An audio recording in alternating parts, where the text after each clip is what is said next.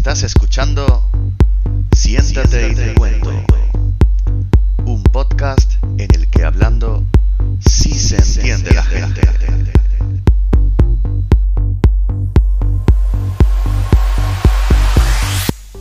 Buenos días, buenas tardes o buenas noches, dependiendo de dónde estés y de dónde nos estés escuchando. Bienvenido, bienvenida a Siéntate y te cuento, el podcast donde hablando se entiende la gente. Y vamos a saludar. Antes de nada, vamos a saludar a la gente que está con nosotros. Patricio Solís. Muy buenas. ¿Qué tal? Muy buenas. Y Daniel Villalón. ¿Qué pasa? ¿Qué pasa, tío? Tenía ganas de charlar contigo porque llevo ahí pensando, digo, ¿qué puedo hacer con Dani? Tengo ganas de revancha, ¿sabes? Y te he traído un par de preguntas de examen. Así que a ver si estás preparado. La primera pregunta. Nuestras vías de contacto, ¿cuáles son? Ah, pero eso es muy fácil. Eso yo le doy aquí al botón y mira lo que pasa. Si te gusta lo que hacemos, danos un like en facebook.com/siéntateytecuento.podcast o mándanos un email a siéntateytecuento.podcast@gmail.com. Pero eso no vale, tío. Venga, va, la pregunta definitiva, o todo o nada. Los nombres de nuestros compañeros que también están aquí y ahora los saludamos del Proyecto Agua. Pues Patri. ¡Wow! Marina, que a Marina pues obviamente me saludó a mí y a ti no, y me tengo que acordar de ella. Muy bien. Cristian, Oliver. Cristian, Oliver y Javi, ¿no? Javi y José. Y José. Lo he dejado para el final porque justamente fue él quien dijo la última frase con la que terminamos el episodio anterior y con la que me gustaría comenzar este. Así que, José, ¿eres tan amable de volver a repetir la frase, por favor? Es el siguiente. Lo peor de tener una enfermedad mental es que la gente espera que te comportes como si no la tuvieras. Wow, vaya frase. Para mí, de verdad os digo, chicos, es la frase de la película.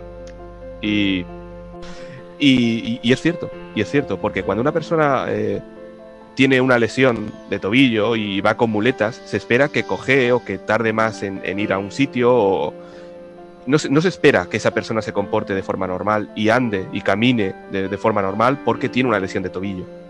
Sin embargo, es cierto que una persona con algún tipo de problema o de trastorno mental se espera que se comporte de forma normal cuando no tiene por qué ser así.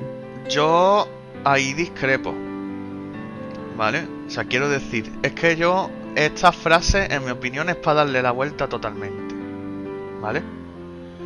Cuando una persona tiene una enfermedad mental, en mi opinión, y tú la tienes en tu grupo, ¿vale? O sea, a mí todavía no se me ha dado el caso, ¿vale? Pero tú tienes a lo mejor en un grupo en el que dice a lo mejor, oye, pues mira, esta persona tiene este problema. Y la gente no espera que la persona actúe de forma normal, todo lo contrario. De hecho, empiezan a esquivarla. Precisamente por eso, porque tienen el temor de que vaya a hacer algo, ¿vale? Como por ejemplo, una persona que tenga esquizofrenia o una persona que tenga algo. Claro, pero ¿vale? Dani, si te escuchas, estás diciendo justo lo que está diciendo esto.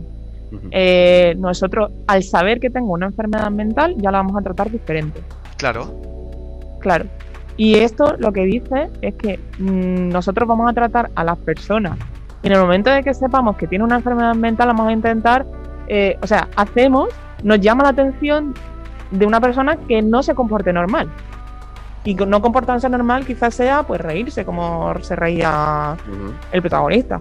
Además tenemos aquí a Oliver que hace la imitación perfecta, ¿verdad? Oliver, de la risa del como Joker. Espera, ven aquí al micro.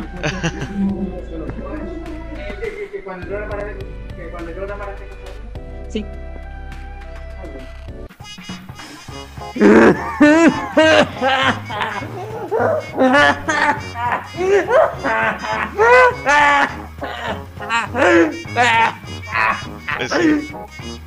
la verdad, muy buena, ¿eh? Yo, Oliver, ¿has hecho teatro alguna vez? Porque si no lo has hecho, deberías, claro, plantearte hacer teatro. Por Carlos Montecito solía ir a un taller de teatro. Muy bien. Mira. De ahí viene. Qué bien. Pues eso, nosotros ver una risa así ya nos llama la atención y queremos que esa risa pues es de una enfermedad y ya lo estamos etiquetando y ya estamos haciendo que esa persona se sienta incómoda. Eso. Vale, pero mi pregunta es la siguiente. Lo suyo no sería que si tienes una enfermedad mental la gente actuase como si no la tuvieses. No, porque no. Entonces estamos negando la parte. Pero o sea, me refiero al hecho de normalizar esa situación. Claro. Eso sería lo ideal, Dani. ¿No? Pero no se trata de. No, en este caso estamos hablando de otra cosa. Es que entiendo por dónde vas. Lo sí, ideal es que sería normalizar y hacer un trato normal. Sí. ¿No? Claro. Pero esta frase no se refiere a eso. Esta frase se refiere a que salía en el autobús y al enseñar la etiqueta, el papel donde ponía que tenía un trastorno, encima no lo entendió, ¿sabes? Y le daba igual que tuviese una enfermedad y le miraba raro y no comprendía eso. Simplemente, vale, pues, la frase a lo que se refiere.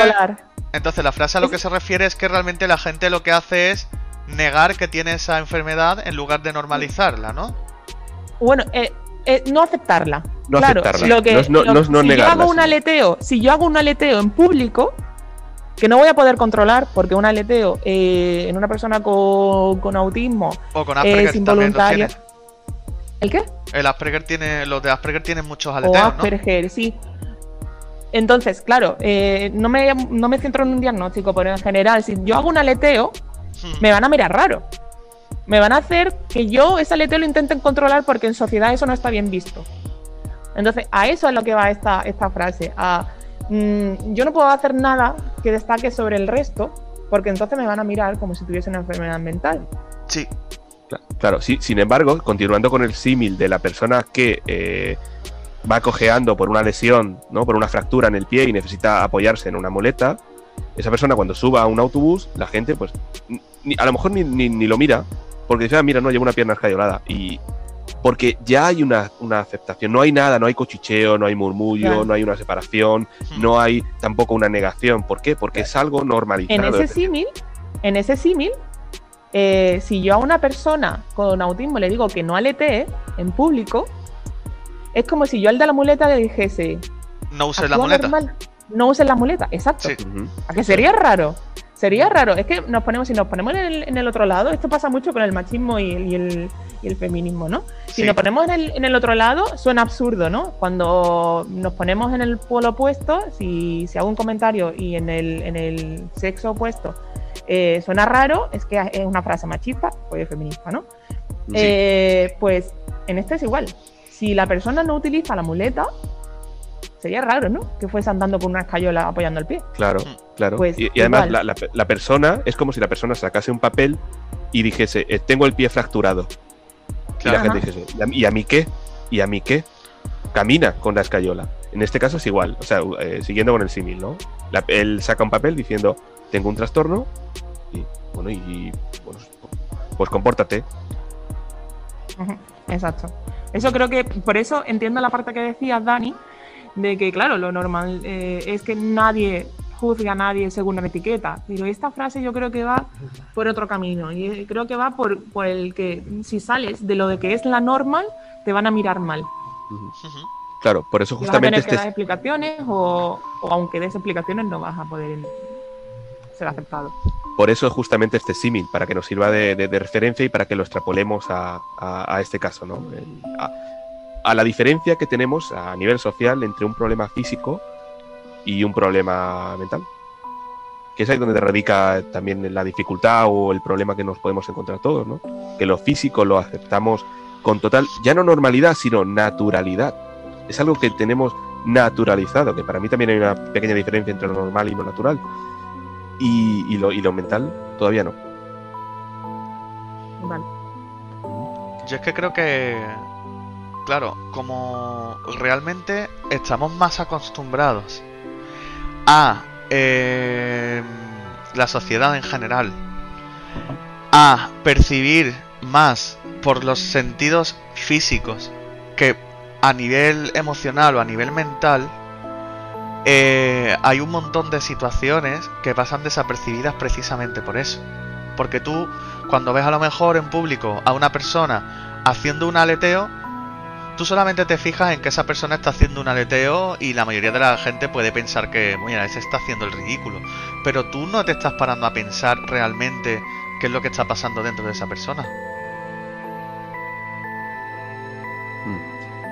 Lo hacemos prejuzgando. Sí, prejuzgamos. Claro, prejuzgamos. Prejuzgamos y partimos de una base y la mayoría de las veces es errónea. Precisamente porque no hemos trabajado eso. Y sería muy importante que todos desde pequeño trabajemos a nivel educativo también la inteligencia emocional. Y vuelvo al siguiente de lo físico porque creo que es muy fácil luego extrapolarlo. Cuando nosotros recibimos una educación y hacemos una educación un tanto también preventiva, en el sentido de que sabemos que es sano hacer ejercicio, sabemos que es sano tener una dieta equilibrada, de forma que si tú no practicas ejercicio o no llevas una alimentación sana o medianamente equilibrada, esto va a acarrear problemas de circulación, problemas de estómago, problemas de hígado, temas de colesterol y ese tipo de cosas. Lo sabemos, lo tenemos también muy normalizado o naturalizado dentro de la sociedad. Sin embargo, respecto a cualquier problema o cualquier enfermedad mental, no tenemos esa educación, no tenemos esa preparación, no tenemos esa naturalización.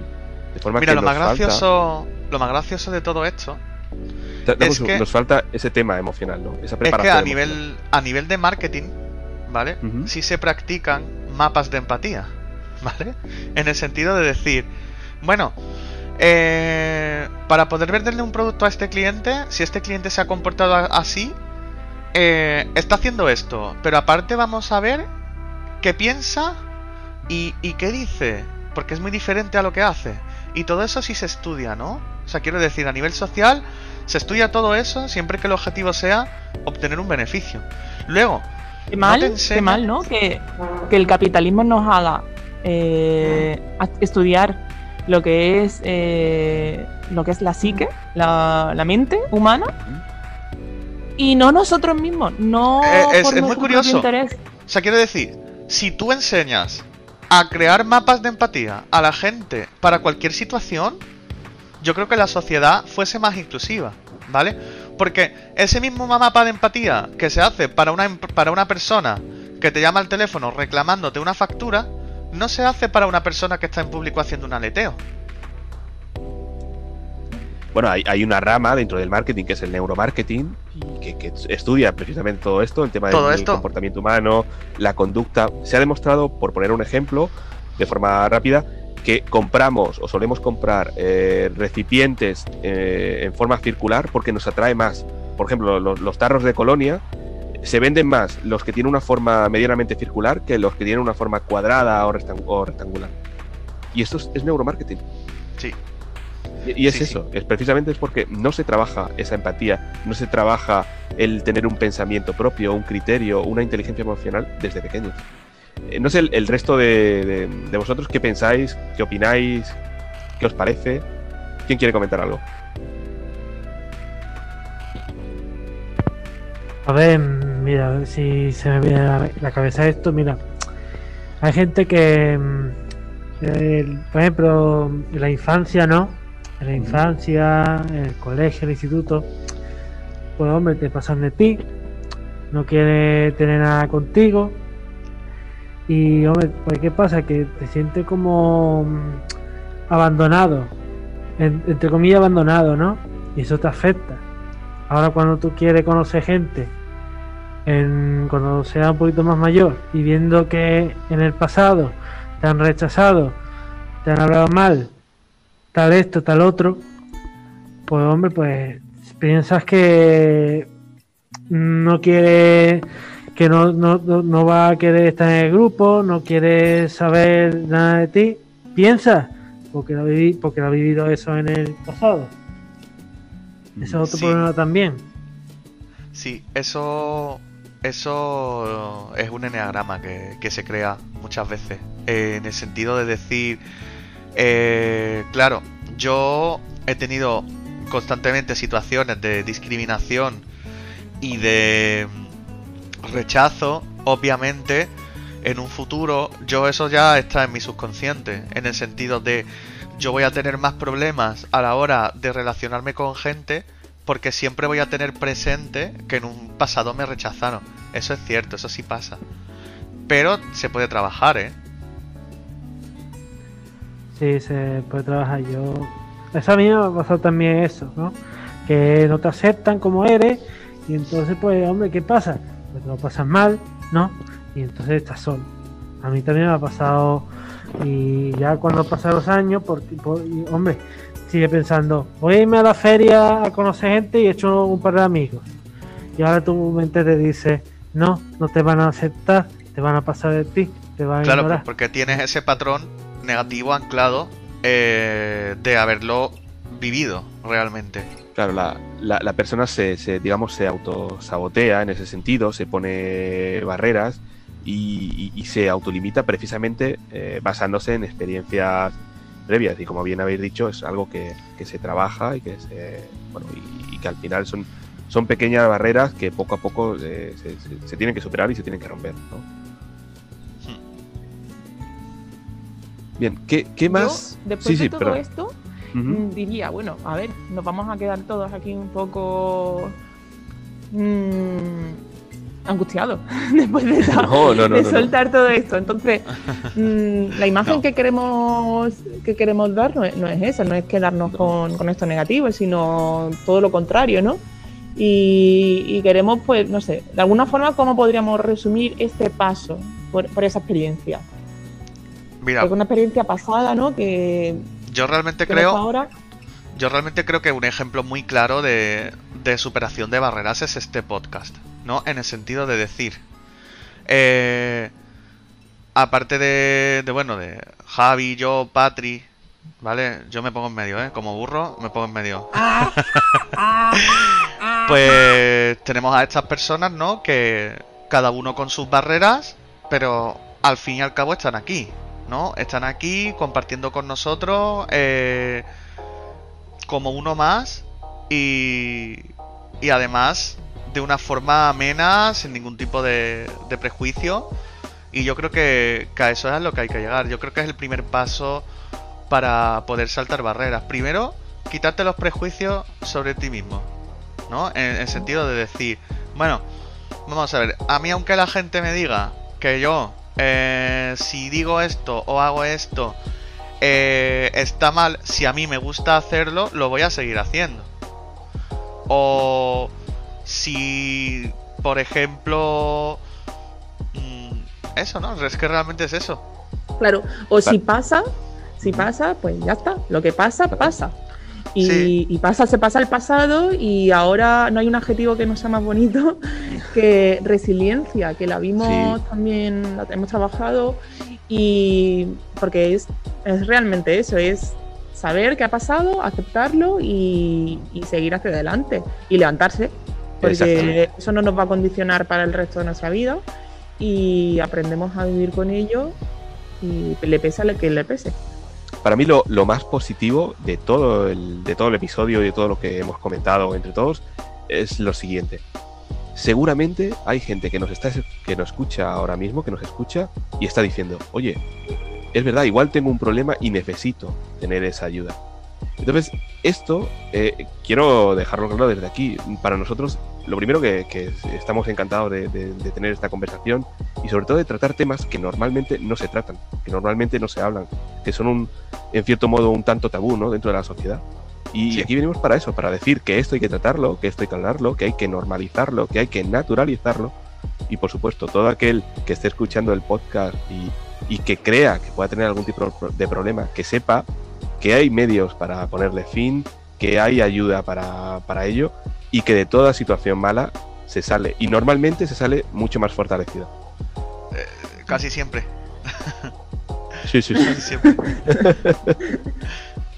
Así que, chicos, de verdad, ha sido un verdadero placer charlar con vosotros. Espero que esta no sea la primera ni la última charla que, que tengamos. Si hay algo que queráis comentar antes de finalizar el episodio, pues ahora es el momento. Pues por mí, gracias a todo el grupo porque ha estado aquí, ha querido participar y ha dado su opinión, y creo que de eso se trata, de que no contemos nosotros solo lo que hemos visto, sino lo que hemos vivido. Y a vosotros, por supuesto, Dani y Javi, por estar siempre ahí dispuestos. Bueno, chicos, pues muchísimas gracias, de verdad, por haber estado aquí. A la gente que nos esté escuchando, por supuesto, os animamos a que nos escribáis, a que nos sigáis comentando, a que nos sigáis apoyando a través de Facebook, ya lo hemos comentado, en facebook.com/siéntateytecuento.podcast o en nuestro correo electrónico siéntateytecuento.podcast@gmail.com. Así que gracias y hasta el próximo episodio. ¡Hasta luego! ¡Chao! ¡Adiós!